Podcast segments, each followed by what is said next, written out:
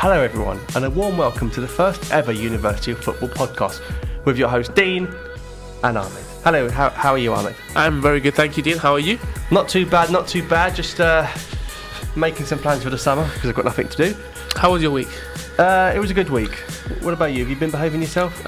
I always try to, but it never really ends well. So, no, no this is this is uh, this is really exciting. I'm, I'm really happy to be here with you and uh, start uh, the first episode of the University of Football Pod, which should be a really really good journey. And uh, if you're listening in the beginning, the very first episode, then uh, join the ride. Only one place to start, and that's these World Cup qualifiers that have been taking place this week. A very exciting time for me. I don't know about you, but it's always nice seeing, you know, there's a lot of, lot of stuff on the line for these games. Yes, yeah, it definitely is, especially um, on very near neighbours. Uh, the both islands actually not really having the best of times when it comes to uh, the uh, the playoffs and the two the two legs, um, especially Northern Ireland, who really feel a bit cheated after that first that first leg and, and the penalty, which probably cost them because they're not really the team you'd bank on to score. Um, Republic of Ireland got a little bit of beating as well. So no, there is a lot to talk about. We we'll probably go through all the qualifiers and, and a lot of things um, in this podcast. So um, yeah exciting times. Exciting times. We touched on it there, so there's only a logical place to start, and that is Europe. Yes, of course. yes. Uh, the home of the current world champions, Germany. But even before you get into the to the nitty gritty of the playoffs, Holland didn't even make it to the playoffs. What, what what's going on there? Oh God, Holland. Where do I start? Um, they were, were they even at the Euros before? They weren't no, in the last. They, they came third at the World Cup with uh, Van Gaal third, and then of course Van Gaal left, went to United, and they haven't been at a tournament since. See, I'm a United fan, and I find that so difficult to believe that Van Gaal was the was one of the reasons why they they reached the third the, th- the um, the um, third place when it came to the World Cup. So in 2014. So I, I'm I'm really confused. Really, they've got great players. They've got one of the best wingers in the world um, right now, um, Arjen Robben, or maybe not right now, but he's definitely one of the best wingers on his day. Um, and obviously Memphis Depay, who's doing really well at Lyon. Um, and just I'm slightly confused on what it is, what the issue is there. Um, they keep changing managers all of a sudden. Um, Dick Advocaat was there. I think he's he was their current manager before uh, yeah. after after uh, after Blind. So um, he's not my first uh, um, choice when it comes to a manager to get my national team back on track after his uh, quite disappointing uh, time at Sunderland. So it, it, it, really I can't really put my th- my finger on what the issue is um, when it comes to Netherlands, but hopefully uh, we'll see them um, in major championships very soon because they're a big part of football, um, a big part of international football. It's always nice to see the bigger nations qualify as well. You know, it makes it feel a little bit more real, a little bit more special, yes. and a little bit more exciting as well. Yeah, well, international football. To be honest, when most of international football, when it comes all all year round, it is quite disappointing and long, and everyone wants the Premier League and the Spanish La Liga to come back so we can watch the best players in the world. But when it comes to World Cup qualifiers and the really end of of that whole campaign, then the excitement does reach a very high level uh, in all continents, not just Europe. Um, also, you mentioned we'll be going through Africa and South America, and uh, with our expert later on, yes, Roberto. I'm, Roberto, I'm very excited about that.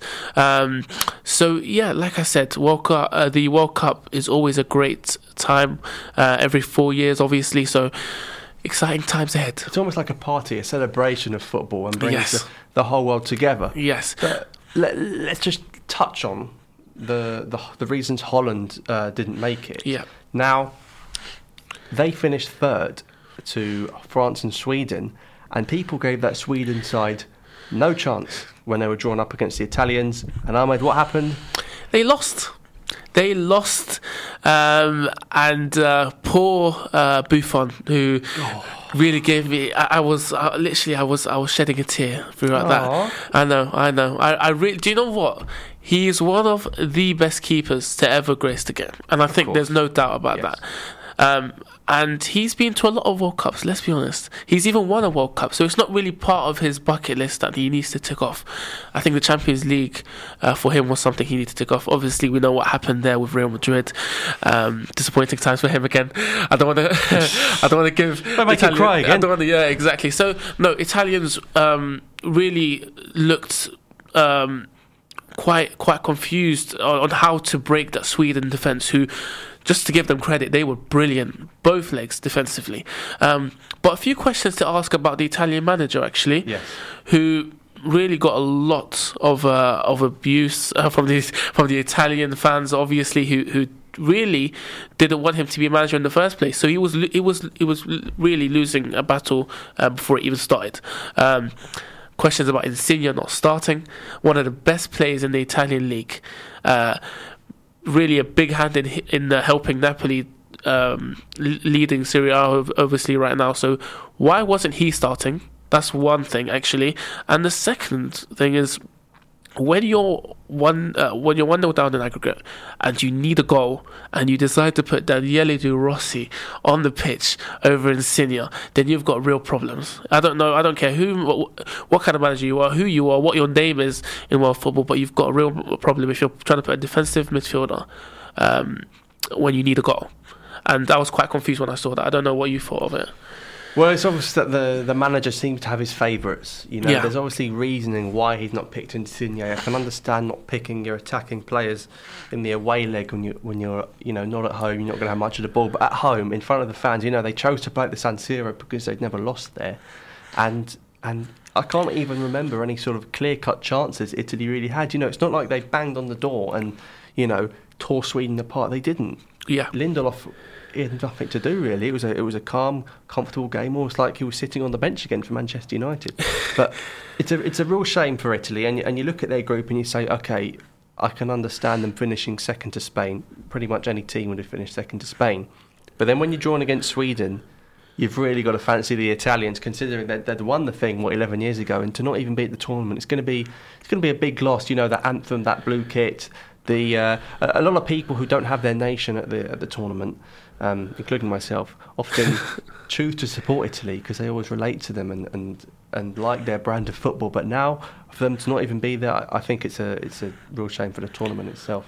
They they were unlucky though. I have to be honest. When it comes to a deflected goal um, in the first leg, they were always in the back foot after that. So it's it, yeah, you you are right about not the the competition, the World Cup not being the same without Italy. We've always uh, throughout my uh, my life anyway, I've always seen Italy in the World Cup and always being a powerful nation when it comes to a World Cup. And um, it's going to be weird not seeing them there. Um, just to obviously um, look at the game again, you did say they didn't really achieve anything for almost 70 minutes, really. When El Shaarawy came on, they had a few glimpses here and there. Um, and no, I'm not mentioning Shaarawy because uh, I have a preference for Shaarawy because I know you're giving me a bit of a look here. But uh, no, he, he did. He, he's obviously had a decent a decent start to his season as well with Roma. Um, you saw what he did to to Chelsea at home quite recently, um, and he's a bit of a on and off player. He's never consistent. He'll have one great season and one not so great se- uh, season. So um, if I was an Italian manager and I'm looking to to really um, score a goal early on when it comes to Sweden, I would have had Shaarawy and Insigne both starting because they're they're in form. It just it only makes sense. I'm really baffled by the decision to be honest. But too conservative from Italy. Um, they've they've always been um, seen as a bit too conservative, maybe Yes. leaning to the defensive side of the game, um, and it's, it's helped them throughout the years. But maybe the wrong decision was made this time. Well, they're a big loss to the tournament, but that's what the qualifiers do to you. Anything can happen in them. Let's move on to another one. Let's move on to one of the ones you touched on earlier, and that's Northern Ireland against Switzerland. And only one penalty decided the entire tie, similarly to Italy, where one goal decided the entire tie. And that was a very harshly given penalty uh, when Northern Ireland were playing at home. Do you think they deserve to go through? Were they unlucky not to go through? And, and how good is that Switzerland team? Well, if we're going to talk about Northern Ireland first, I thought it was a great effort by the uh, the boys in green. They uh, they obviously have a lot of guts in them, um, a lot of heart. Um, because let's be honest, there's not a lot of quality in that side, um, other than Stephen Davis and, and Big Jonny Evans, who, to be honest, has had quite a good couple of years for club and country. Yeah. So, um, and uh, they haven't got anything. They didn't have anything loose coming into this game.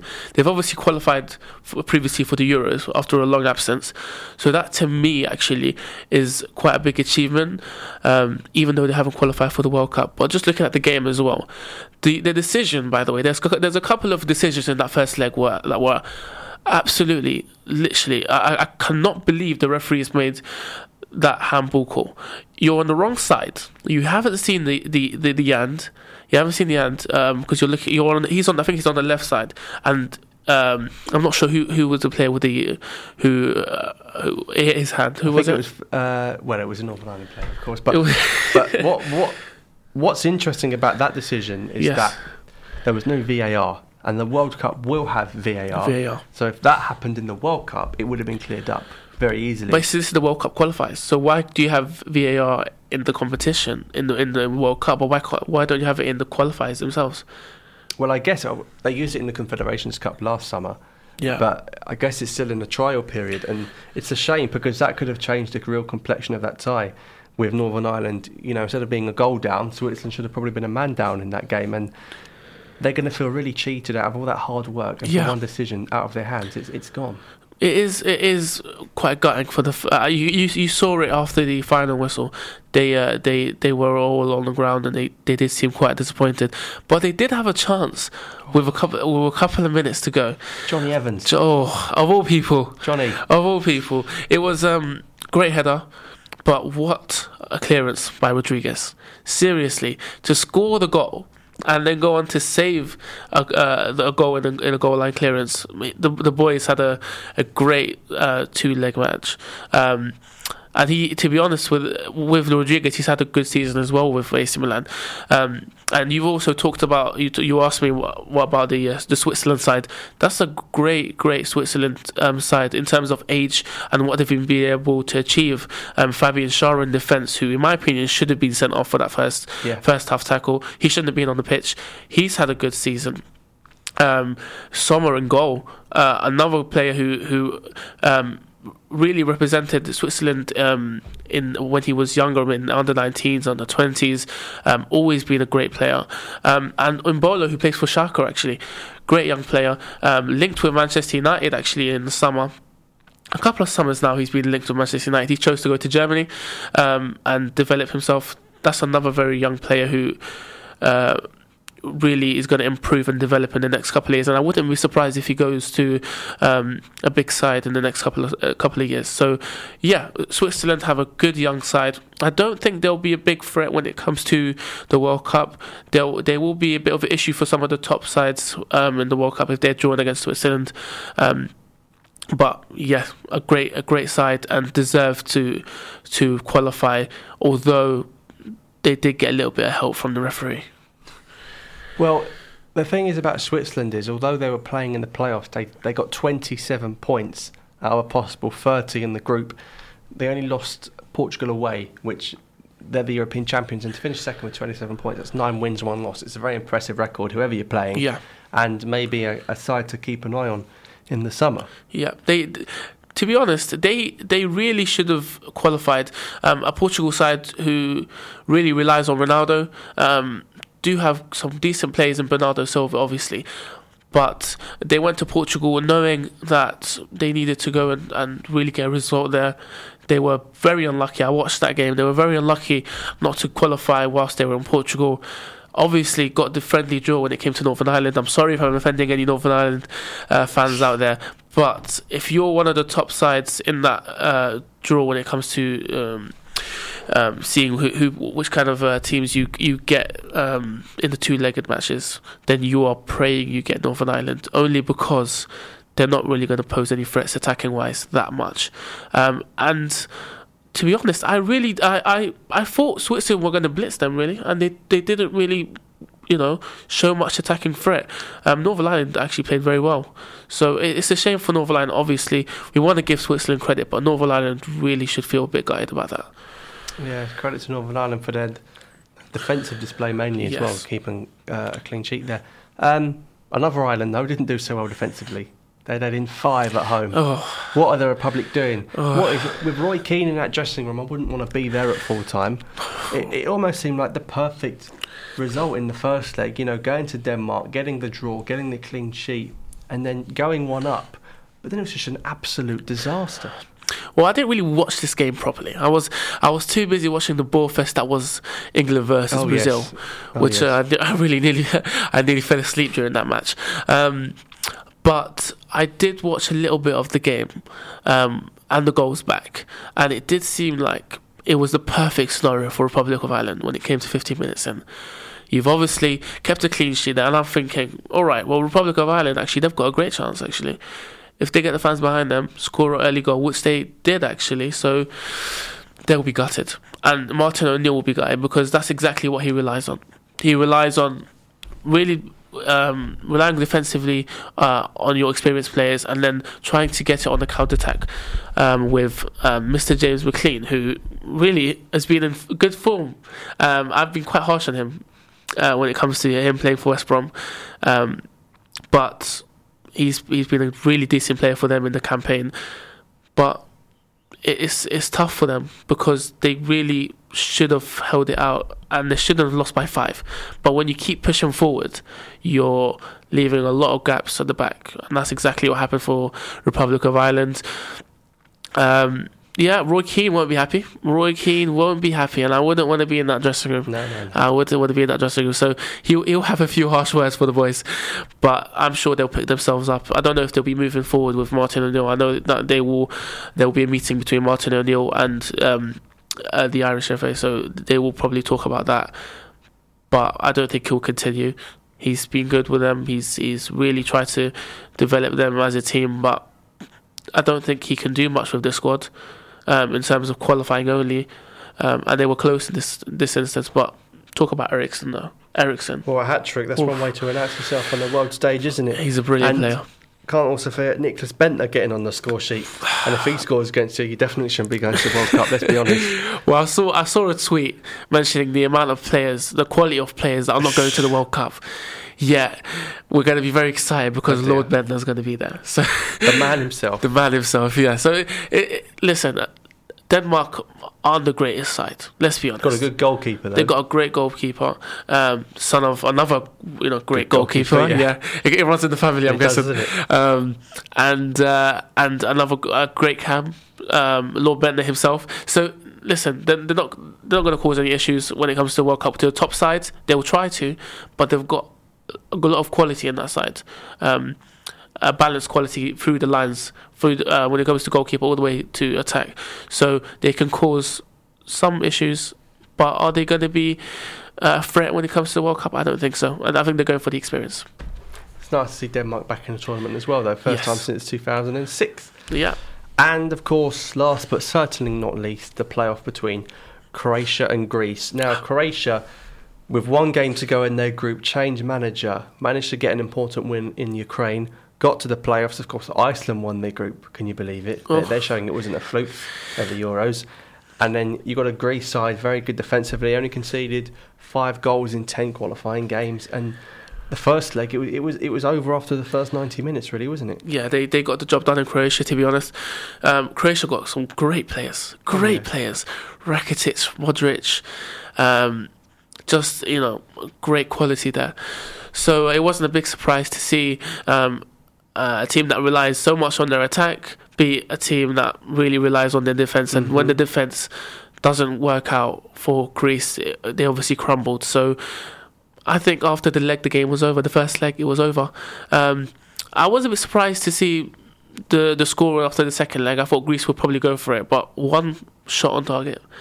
They, I think they'd given up. Yeah, I think Socrates said himself yeah. that they knew they were they were out already, and that's a really demoralising thing to read, especially if you're Greek. Um, That's that's not the mentality you want to uh, going No. into a, a, a leg. Uh, I remember as an Egyptian myself when we lost six one to Ghana uh, Mm. in the African World Cup qualifiers. Um, I remember as well. Yeah, there you go. See, um, and um, we, we we never thought we we were out of it. So, and if if we were to think that the team thought of that, then it would be a great disaster. We always need to keep hope, and uh, the thing that they, they gave up that is a that is not the mentality you want to have um, when you're a, a top side like Greece. So we know all the European nations that will be taking part in the World Cup. We've got the uh, the the four playoff winners we've just talked about. You've got all the group winners, and of course you've got the hosts, Russia. Uh, which European nation do you think has the biggest chance of winning the tournament? France. I'm, I'm, I don't even need to think about it. France. Um, with the quality they have, um, they honestly they can field three top side player, so top side uh, lineups. Literally, that's how deep their squad is. Um, and if you're some of the players in the France squad who are at least you know getting some caps, you'll be very disappointed not to be in that squad. Um, but their their first uh, their first um, team lineup will be really uh, blowing away some of the teams of the World Cup. Um, Pogba, Griezmann, Martial, just some of the, the players that we're mentioning here, and that's not that's not really, uh, um, you know, uh, the whole story um, when it comes to France, and a, and a decent manager as well. Uh, to think that uh, Benzema can't even get in, obviously because of issues, but I don't think he'd be able be able to get into the team. Um, that's how deep their squad is.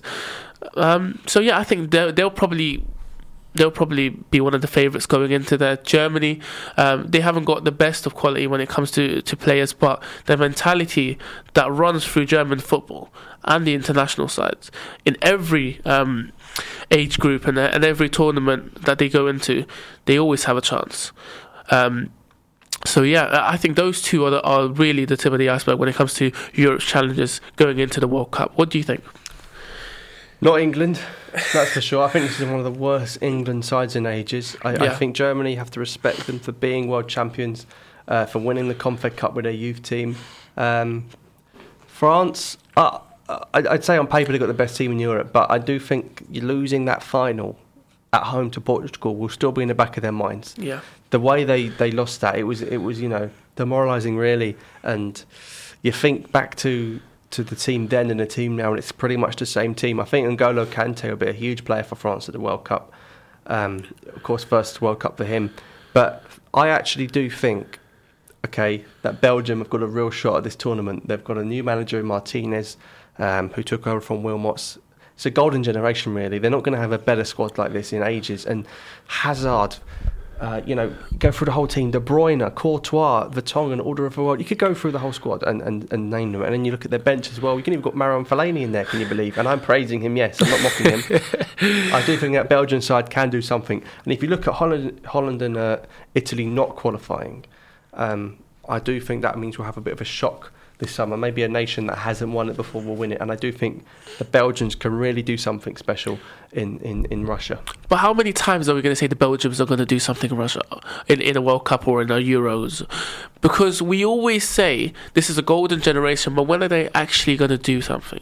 Yeah. Um, they, we, we said that in 2014. They've got a golden generation. We know that. Lukaku, um, leading goal scorer for Belgium. I don't think that's uh, that's spe- specifically hard to do um, with their history of, of goal scorers. Um, obviously, Hazard. Uh, so so it obviously we know they've got a great team and a great squad, but when is who is going to be that person to actually lead this team to the latter stages of a big tournament? And I don't think they'll do it because we keep giving hope in them. We, we, we keep putting hope in them to actually challenge these top sides, but they're not doing it.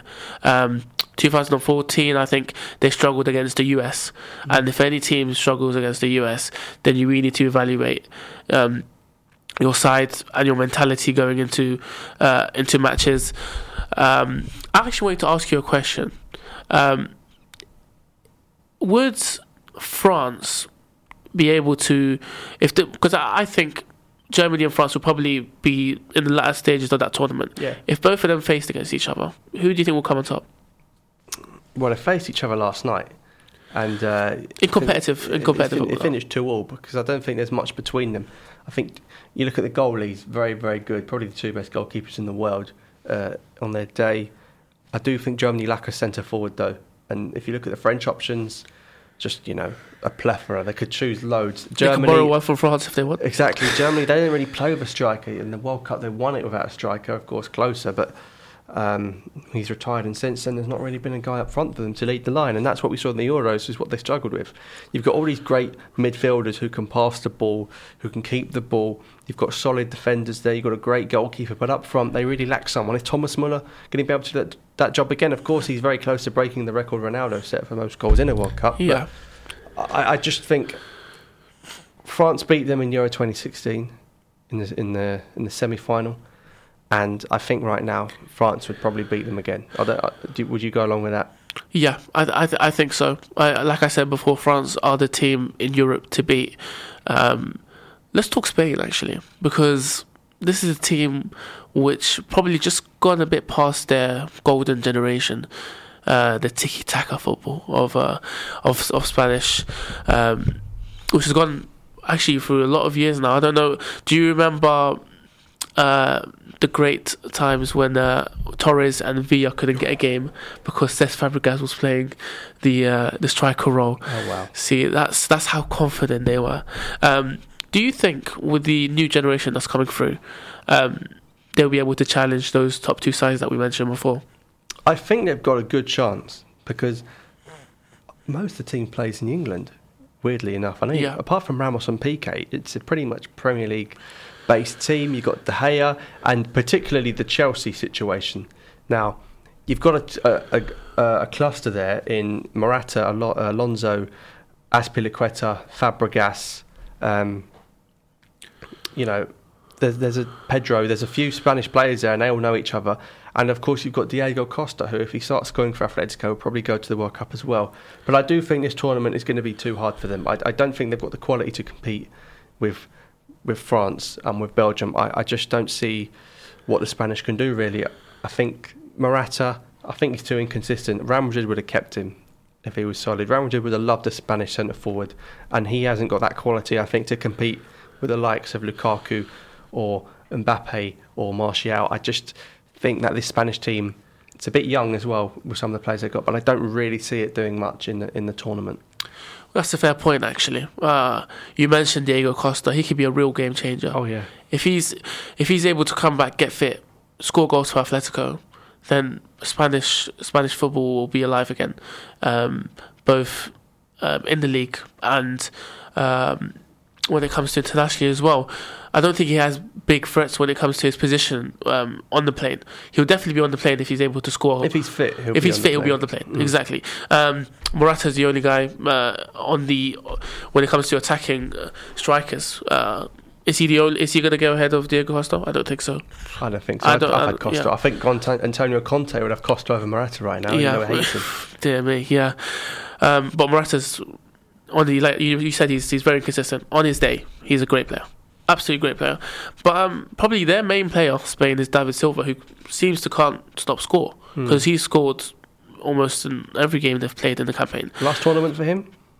I think so. I think so. Maybe at his best, um, his last tournament, but he could stay for for Euros after this, maybe. But he won't be at his best, I don't think.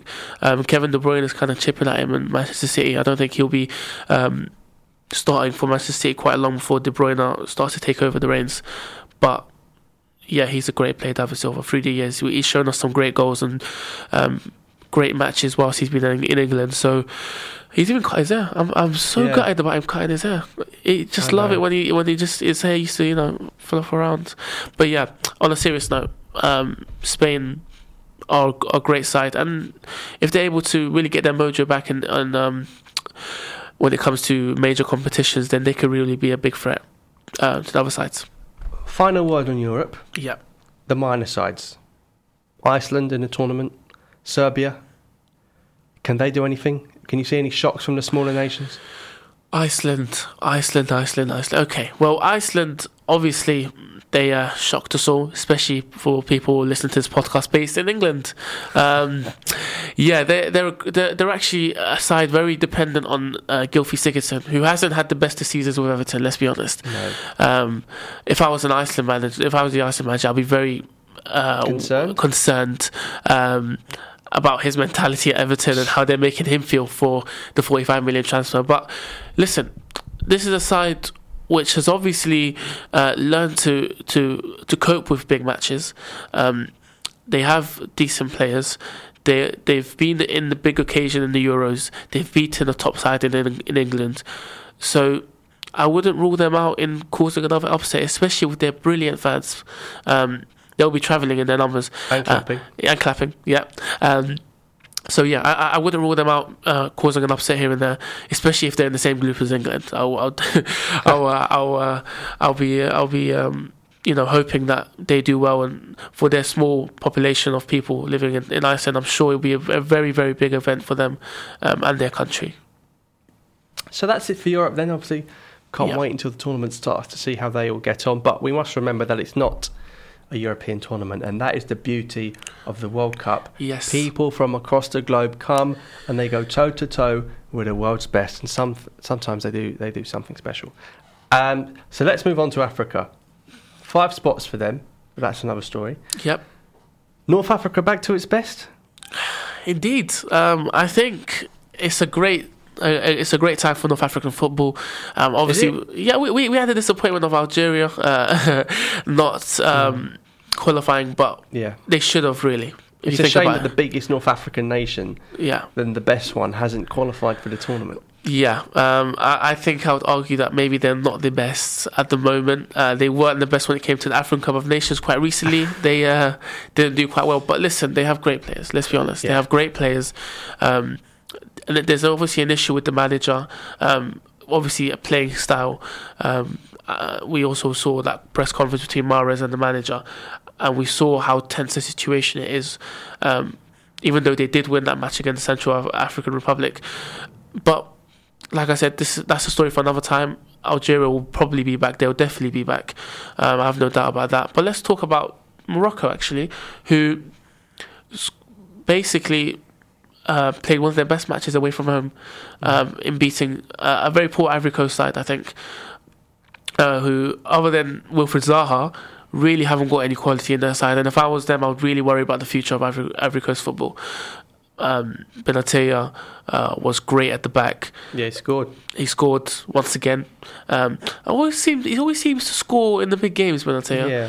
even even with for his club football. So no, Morocco have had a great campaign, and to stick with Ivory Coast throughout. Yeah. Um, is, is a great achievement. Um, we mentioned North African football. Let's talk about Tunisia, who probably had a bit of an anticlimax in their group. they drew with Libya.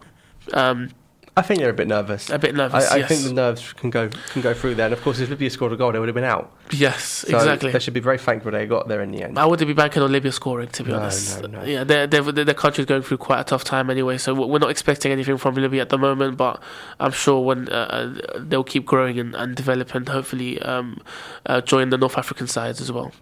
I do think Morocco could do something special at, at the tournament. I think they'll definitely make the last 16. Yeah, I think Renard in charge is, is a big component of them.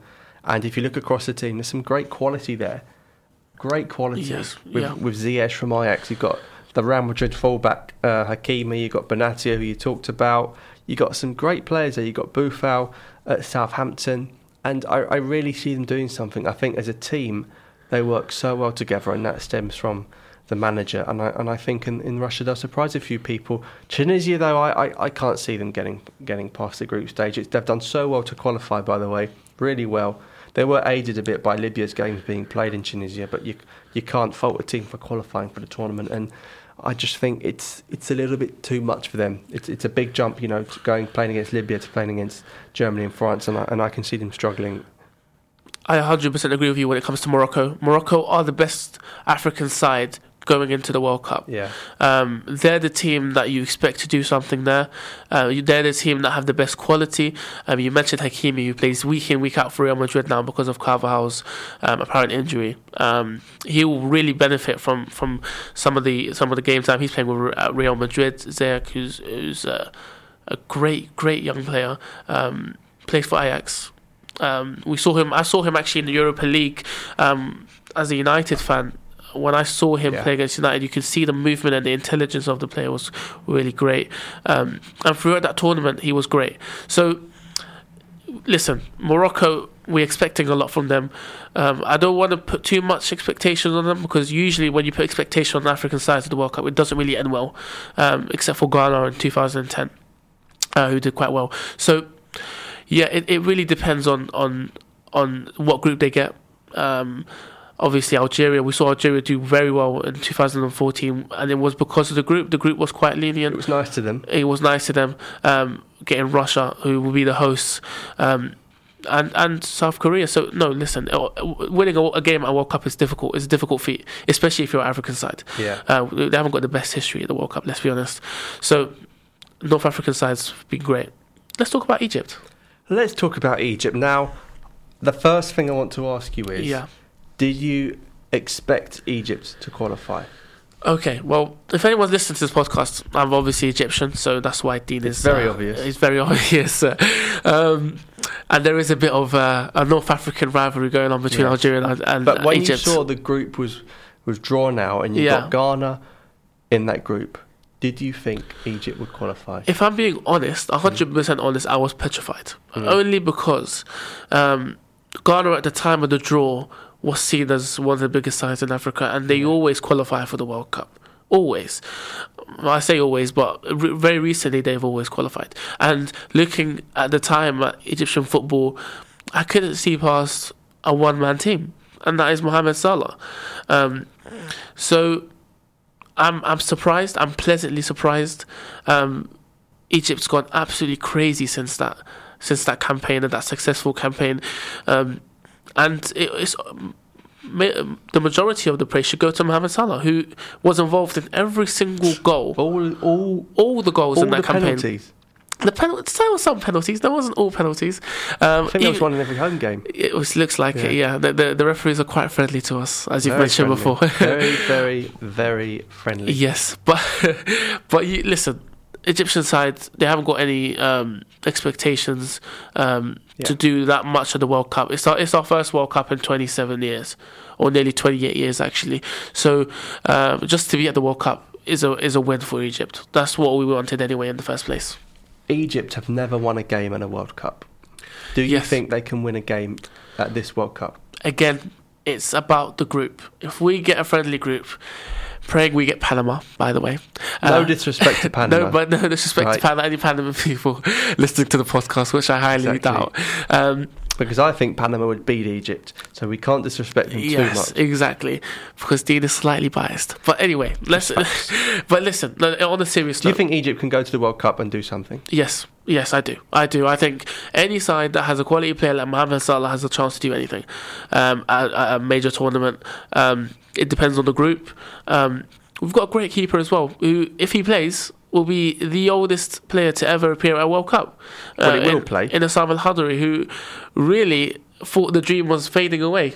And I heard, I heard that he was actually uh, thinking of uh, playing uh, in the next World Cup in another four years. Who, What? which, yeah, he he'll be he'll be forty eight years old. Is he serious? He, well, we, we laughed at him when he said that four years ago when we didn't qualify for two, uh, 2014. So I wouldn't I wouldn't rule that out if I was anyone. But no, uh, Egypt quality side uh, when it comes to attack. Um, problem is um, playing style. Um, a lot of Egyptians have had problems with the playing style of Mr. Hector, Hector Cúper, former Porto manager, who believes that if I've qualified for a World Cup, no one should be criticising me. But there's a lot of issues with the way we play. There's a lot of reliance on the counter attack of Mohamed Salah, and if um, God forbid Mohamed Salah doesn't make it to the World Cup, what will it? What will, who will Egypt rely on, and what will Egypt do at the World Cup? Because I don't think they'll do very well.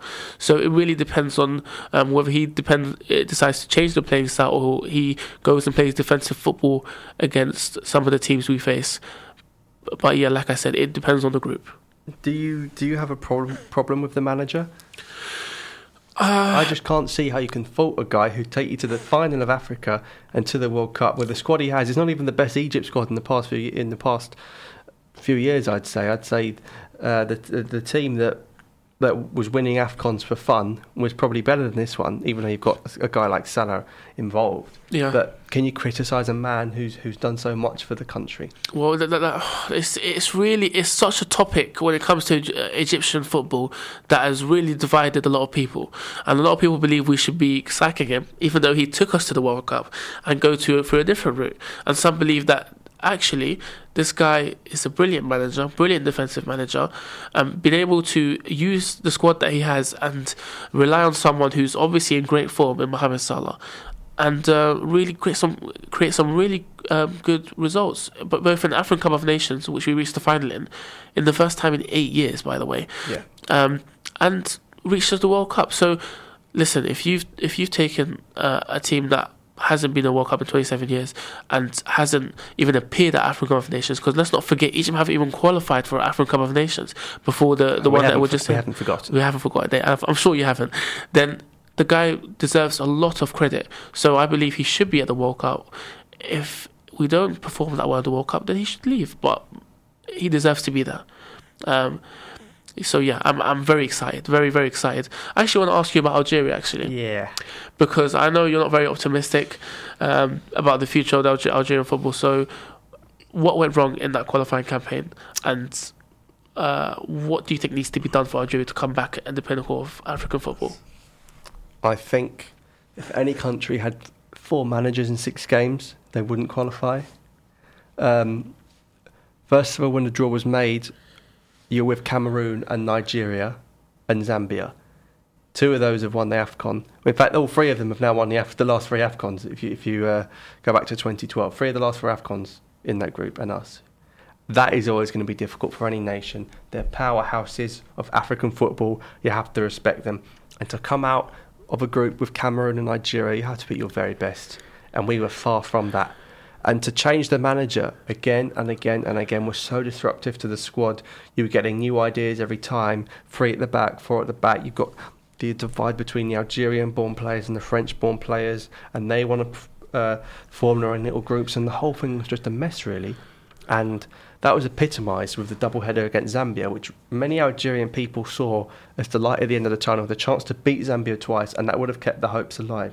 But the way they crumbled in Zambia under the reign of the Spanish manager, it was just awful. It was just two down after 15 minutes. They, they, they weren't interested, and, and that stems from the management because the quality of player is there. You've got some of the best players in Africa there, and it's almost wasted talent in, in what's happened. You know, you know what? Not, not just Africa, by the way, the world. Oh, because yes. because Mahrez and Ibrahimi are quality players playing at top top clubs. So it really makes you think. So if it's not the players, then it's obviously either the FA who seem to panic, because if you got four. Uh, was it was it six managers in four games or four? Four managers in six games. Four managers in six games, then there's a real um, issue with the FA panicking because if you lose one or two games, then it doesn't mean you have to change the manager, every every game or every two games. But each manager had their own issues. The first manager came in, it was the guy who took Ghana to the quarterfinals in 2010, drew to Cameroon, but the FA didn't like what they were seeing. Second game, you got the manager who didn't know anything about the squad. He played Brahimi at centre half. It was an absolute disaster. He went, and then you're rushing AFCON with a new guy, and then you're getting in a Spanish guy who's just been relegated from La Liga just so he can make the short trip across the Mediterranean. It did not end well. But enough about nations who didn't qualify. What about Nigeria and Senegal? Can they do anything, the sub Saharan nations? Um, I don't know if you remember, we, we recorded a bit of a podcast when it came to African Cup of Nations, and Yeah. we talked about Senegal and Algeria Hmm. uh, being the top sides in Africa right now. Yeah. Um, I'm sorry if I'm mentioning Algeria again. I know it's, it really disappoints. It really Hmm. puts you down. So I'm sorry about that. But they really disappointed in that tournament, Senegal. Um, Mane was the only player that seemed to actually appear at that tournament, but it it really depends on Mane. And I know this sounds very uh, bad to say about uh, a team that actually qualified for the World Cup, but if Mane doesn't appear, Senegal really don't appear as a team, Yeah. and that's a problem. Um, he can play anywhere. The, the guy is brilliant. He's uh, he's an absolute star, and when they go to the World Cup, they'll re- they'll rely, as of as will Egypt, of a Liverpool player. Uh, who basically represents the whole team and the way the team plays because Senegal actually uh, play one style and that's through through Mane and that's counter attacking football. Um, but I just don't want to mention Mane only because I know they, there's a couple West Ham fans, uh, West West Ham players that play for for Senegal. Yep. I don't wa- and, and, and Sakho. exactly, and Sakho scored uh, the the goal that took them uh, to the to the World Cup. Yeah. So it really depends on Mane and, and the players that play abroad, whether they appear at, at, at the at the tournament. Um, it's it's such a difficult one because all of these African sides, like Nigeria, Mm. uh, as well. We'll talk about Nigeria in a little bit. They really have so much quality, which can really cause a lot of issues for, for some of these top sides at the World Cup in Europe, who who uh, actually uh, haven't really been challenged by African sides uh, in in the major competitions um, recently, and I, I really hope that we're able to to show these these nations who think Africa is just any other continent with poor level of football that Mm. we actually have great teams um, and cause a few upsets. But just talk about Nigeria actually. Alex Iwobi, who um, we're recording this podcast on the Wednesday. I think it was the game against Argentina yesterday. They they, they dismantled They Argentina. Yes. By the way, uh, Argentina that uh, doesn't have Messi. And, yes, but it's uh, still Argentina who were 2 0 up.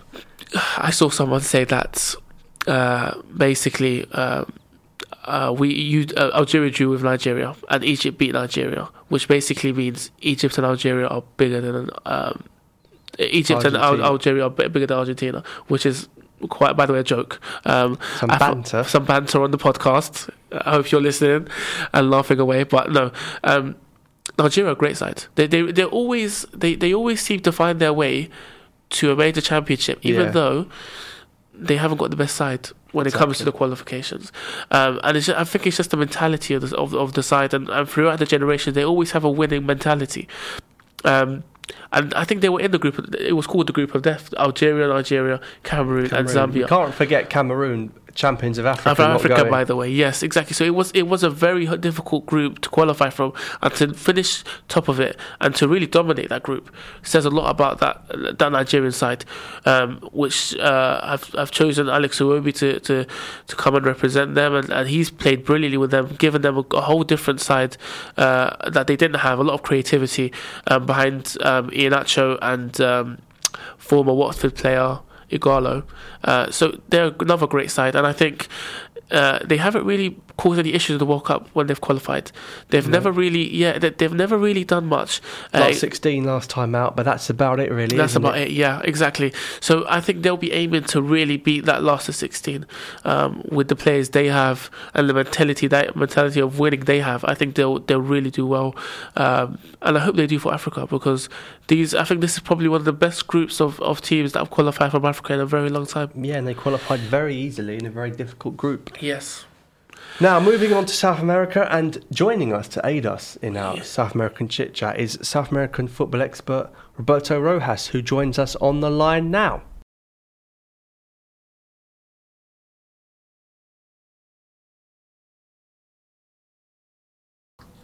So the first thing I want to ask you is the game tonight between Peru and New Zealand. Do you think Peru have got a good chance of making it for the first time since '82? It seems like it. I mean, I think a lot of people have are very confident with this team because you have to look at at it um, in a few uh, bit of points. Obviously, this was a team who, if you go back exactly one year, were dead in the water and you know didn't even have a like a, a life to qualify for the World Cup. You know, I think there were like a few points um, from last place, and now they make this uh, this amazing comeback. You know, under Ricardo Gareca, under a really young team who has molded themselves into great wins and famous results uh, moving forward. The uh, yeah, I think the um, I think tonight will be um, will definitely be a, a festival. It'll definitely be a party if they can get a win. I mean, you look at how this Peru team has been able to cope even without Paolo Guerrero, their um, their main leader. And you kind of have to realize that this is a team that I think a lot of people should be paying attention about. So you have to kind of look that this is a team that are coming out with everything. Maybe the pressure's on these players because, as you mentioned, first time in 36 years that they haven't made a World Cup, and tonight's the night that they could be now known as heroes. But um, I think New Zealand, you know, with all due respect, they are a, a wonderful team. You know, they mentioned they are obviously, you know, capable of, of re-emerging themselves into a into a great team. But unfortunately, this is a Peru side who, you know, is really, really technical, really, really good with and without the ball. You know, can really attack moving forward. Great defense as well. That I, I think, and you look at the atmosphere as well, and over there in Lima, that I, I think it's it's Peru's to lose. I think that they will definitely be able to um, get that win tonight. Um, yeah, Ahmed here, Roberto. Um, after the final whistle against uh, when they were playing Colombia in, the, in their final game, um, in the campaign. I, I sensed a little bit of overconfidence by the Peruvian players when they knew they were going to play uh, a New Zealand side who really hasn't got the, as much quality as the other South American teams. Do you think that the overconfidence could, could really be an issue when it comes to the second leg? Do they, does it feel like they've already uh, already qualified, even though they haven't played the second game yet? I think they can. I think a lot of players or a lot of fans from Peru, and I think of any country in South America that were in that situation, would be a bit overconfident to take on this New Zealand side who you mentioned is exactly on par with the other South American teams. You know, a lot of people have to realize that you know they were already expecting a thrashing um, in their first leg in, in Wellington. It didn't happen. It a nil-nil draw. So they're, they're they're on the edge. They're they're keeping it a bit cool. But I think some also have to realize that you know this is a sport that anything can happen, and um, you know with with unpredictability comes, you know that that comes from the uh, the overconfidence and cockiness of some teams. But I think on paper and I think logically speaking that you know this Peru side isn't really thinking that much about it. I, I think they're um, they're more important about just winning more than anything and that um, it, it's just going to help them even more. I think that serves as, as, a bit of motivation. But looking at the campaign and the way Peru made it to that um, to that stage, that they that they don't sense that much overconfidence. Now, guys, let's move on to the sides that have already qualified. Um, can you see a South American team winning this World Cup? Um, absolutely. I mean, you, you can't really can't really deny um, Brazil and Argentina not being among the favorites to win the World Cup. I mean, uh, we can start with Brazil. I mean, this was a team who started off the um, the World Cup qualification process poorly. I mean, under Dunga, you know, they they were able to struggle with results, and um, they obviously sent after the Copa America Centenario. In comes Tite, and he re, re uh, evolutionizes this team even further. You know, winning all of his games and um, oh, sorry, going unbeaten all the uh, qualification process. That you know, this is a team with players such as Neymar, Gabriel Jesus, you know, Coutinho, Angelino, you know, a lot of players who we are all familiar of watching um, every weekend or every weekday in the Champions League. You know that this is a team that, you know, I think now is much stronger than previous Brazil, at least that Brazil side in 2014. But I think the pressure is definitely on them. You know, you, you can't go into a into a World Cup and think that Brazil aren't going to be among the favorites to win it.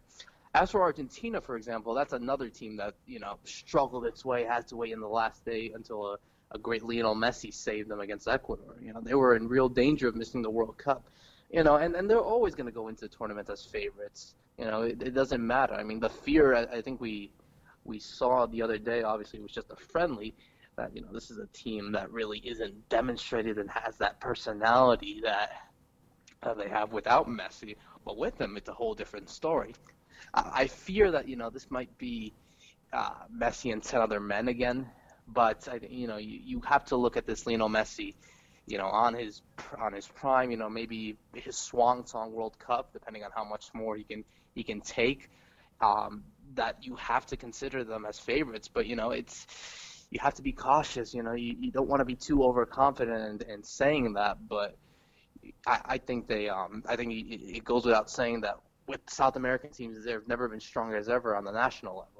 You know, even Colombia, you know, who the darlings of 2014 that made it all the way to the quarterfinals, they even have a chance of surprising a few others. Uruguay as well, you know, two-time former champions, they also have the chance of of trying to surprise a bit. But you know, I, I think this this quality sides that we have here, even Peru, if they do qualify tonight, you know, they, they have a chance because the way that they were able to get results in that brutal South American qualifying process, you know, helps them for the big competition that awaits them in the World Cup.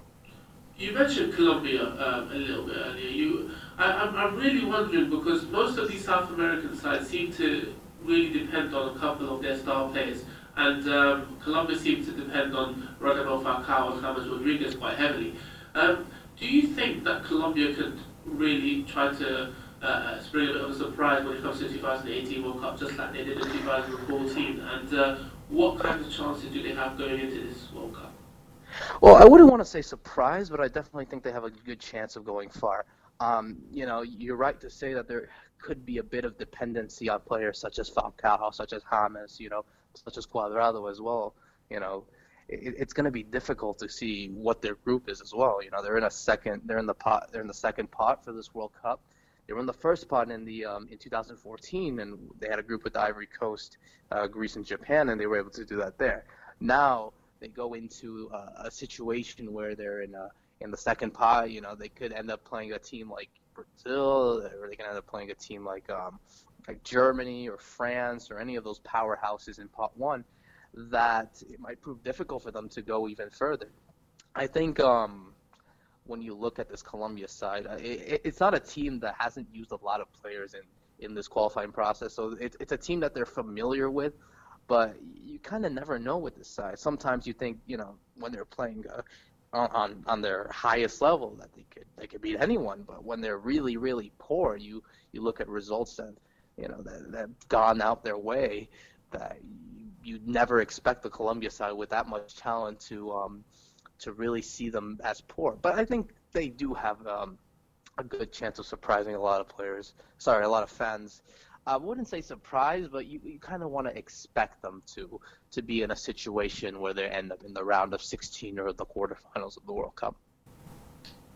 Very nice, very nice indeed. Roberto, thank you so much for your time, so much in-depth analysis there, and hopefully we'll speak to you again another time. But one more question, one word answer. Who do you think is going to win the tournament? One word. Brazil. he said Brazil. Uh, it's, it's, it's really difficult to predict. So Yeah, I mean it's very hard to predict. I mean, you wouldn't even you can't even be sure a prediction maybe 24 hours before the whole tournament starts. So, um, but yeah, I think you look at what the what all the teams are capable of doing, and you look at how they're able to get results and the way and the opponents that they faced on the way. You know, I think there's the one team that really impressed the most is Brazil. I think they definitely have the um, Yeah, I- the I- I- biggest chance. Yeah, I agree with you, uh, Roberto. Thank you very much for your time, um, and we'll talk to you very soon, hopefully. Pleasure as always, man. Thank you. Thank you so much.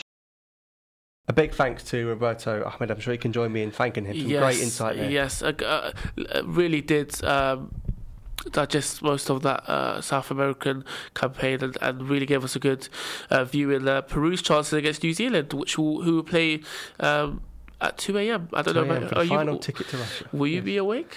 Um, I won't be. No, I won't be. But Peru haven't been there since 1982, as I touched on earlier. So it's a big opportunity for them. Yeah.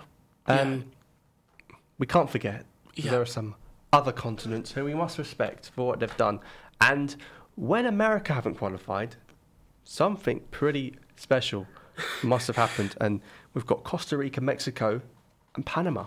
Yes. Panama yes. have qualified for the World Cup. Panama. That's incredible. Wow. Um, Panama. What a story. What an unbelievable story. First time. Yes. Um, it's it's actually quite. Um, I'm actually quite gobsmacked when I was I was watching the game, Mm-hmm. and it was a late goal actually, and I was absolutely shocked to see, uh, uh, you know, a Panama side who no one really expected to even have the chance of qualifying, being at a World Cup, um, and celebrating it with their fans. Actually, they called a national holiday the day after. That's how. That's how much. Should have been a national holiday week.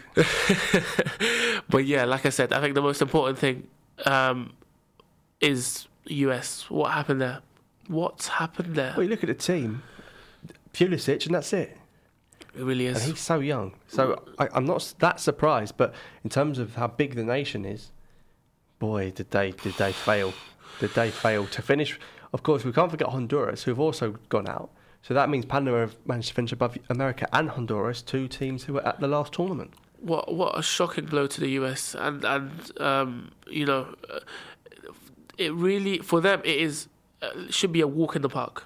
And I'm sorry if I'm if I'm offending any of the of the uh, of the teams in in the same campaign as as the US, but the US, uh, despite um, not really having uh, foot, football as as their first sport in the country, they should really be doing much better than that, and at least make at least make the uh, the playoffs, at least the playoffs.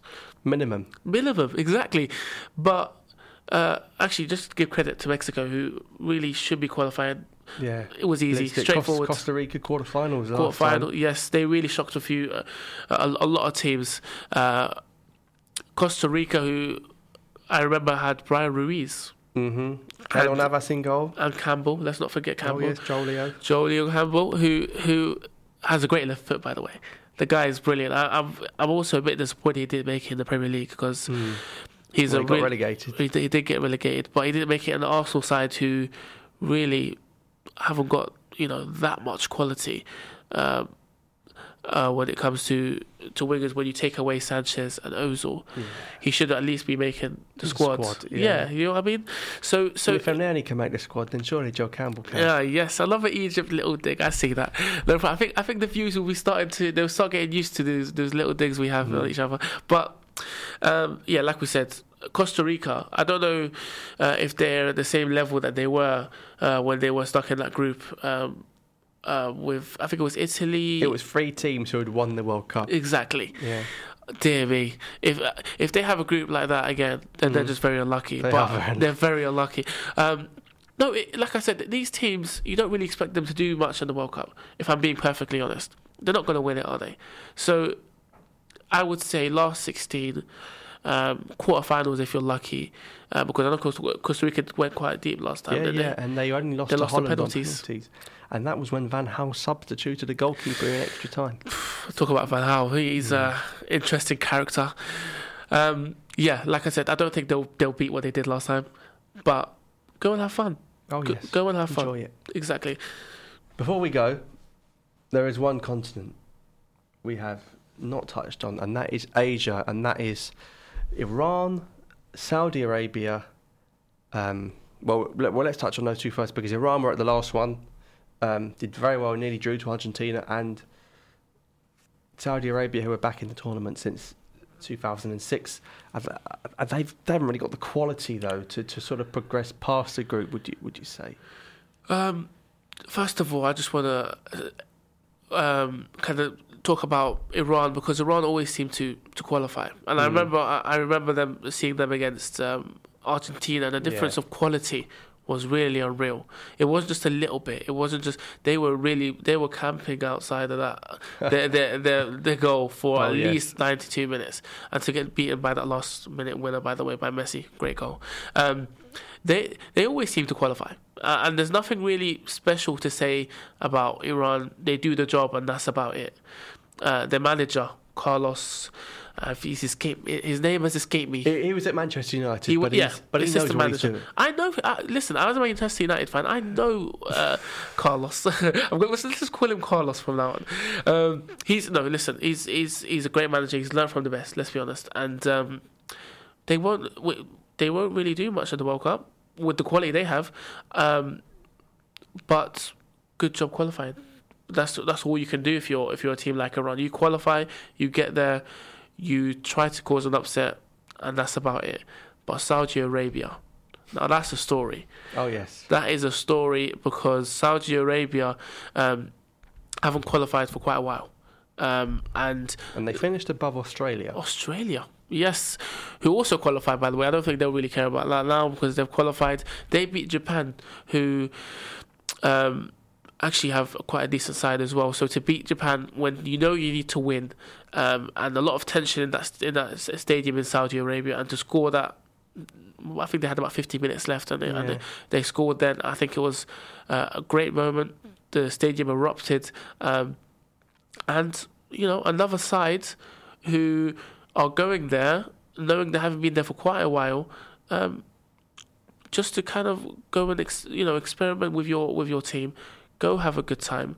Um, but they can also cause a few upsets because they've got a few players there who play uh, in Saudi Arabia, not the best of leagues, let's be honest. No, But you know, I, I, I believe they'll they'll really surprise a few a few, a few people because some of that some of them the players in that team are very technically gifted, and I wouldn't be surprised if some of Europe's uh, best scouts uh, had a few you know had a few uh, looks at some of these players because they are very good. and South Korea and Japan. South Korea with a very good Heung-min Son in their side, and, Yeah. and Japan managed by uh, Algeria's manager at 2014, so he knows what it's like to make it to the knockout stage. Yes, Japan. Um, Japan seem to always qualify as well, just like Iran. Um, and actually, Australia always used to qualify as. Uh, f- f- um, I, I always used to remember when I used to look through the um, the Asia campaign that Australia and um, Japan always used to make it to the World Always, Cup. always. Um, and that was probably one of their best generations when it came to football a few years back, especially Japan with uh, Kagawa, uh, who still plays for them, I believe. Yeah. Um, Okazaki. Okazaki, who with Jamie Vardy is a great. the league, he? There you go. See, so he's he's the man of a big moment, Okazaki, when it comes to um, Asian football, and he's known for for a good scoring record with with, uh, with Japan. So and Kagawa was a great player. So Japan.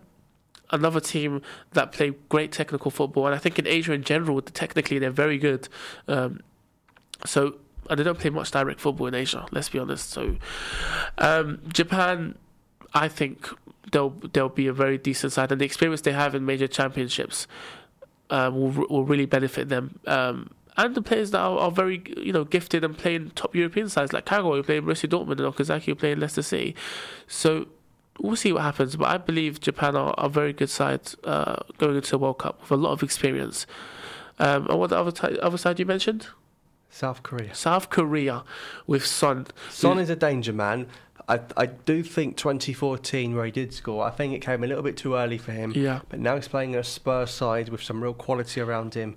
And going into that World Cup, if he can grab it with both hands, maybe if South Korea can do something. I haven't seen much of South Korea.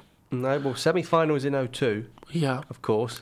but you uh, you saw South Korea actually when uh, when they played against Algeria in 2014. Yeah. So how did they look?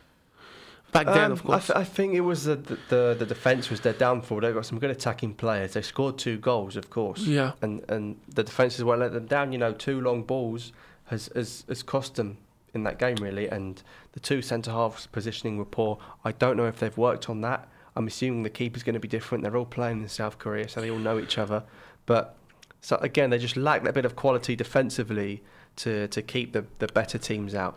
a lot of things changed in three years. So um, they do. they'll be hoping that a lot has changed since Well, they're going to need a lot to change. They're to Exactly. flight home again. There you go. But uh, listen, the team is is really dependent on Son, and Mm. uh, um, like you said, attacking wise, they need to be outscoring player uh, te- Yeah. other teams. So uh, we'll see, we'll see what happens to South Korea. But um, Son is the key man. He is. He is indeed. Uh, we've been rambling on about the World Cup for the best part of an hour. Yeah, So I think it's time to end it, don't you? I do. And there we have it. That's our little preview on South Korea. We've been rambling on about the World Cup for the best part of an hour. Have you enjoyed it? A lot of excitement there. Um, unfortunately, we don't have any time to preview some of the weekends football. What a shame. I know, I know. World Cup really excites us, but we'll, do you know what? We'll we'll um, analyze some of the results next week. We'll be back with some, Well, with some club football. Exactly. Well, I'm very excited about that too. I am as well, and I hope you can join us for that. Yes, please do because uh, we've really enjoyed your company, and uh, the first episode is out of the way. It is. Uh, thanks for listening. Yes, indeed, actually, because um, you know uh, it's just great to have uh, a podcast with my good friend Dino here. Uh, Aw, I wish and- I could say the same. There you go. but uh, no, you know, on a serious note, it's just great to talk football and you know have a good time here. So hopefully you guys could join us uh, in the University of Football podcast um, for episode two. Thank you.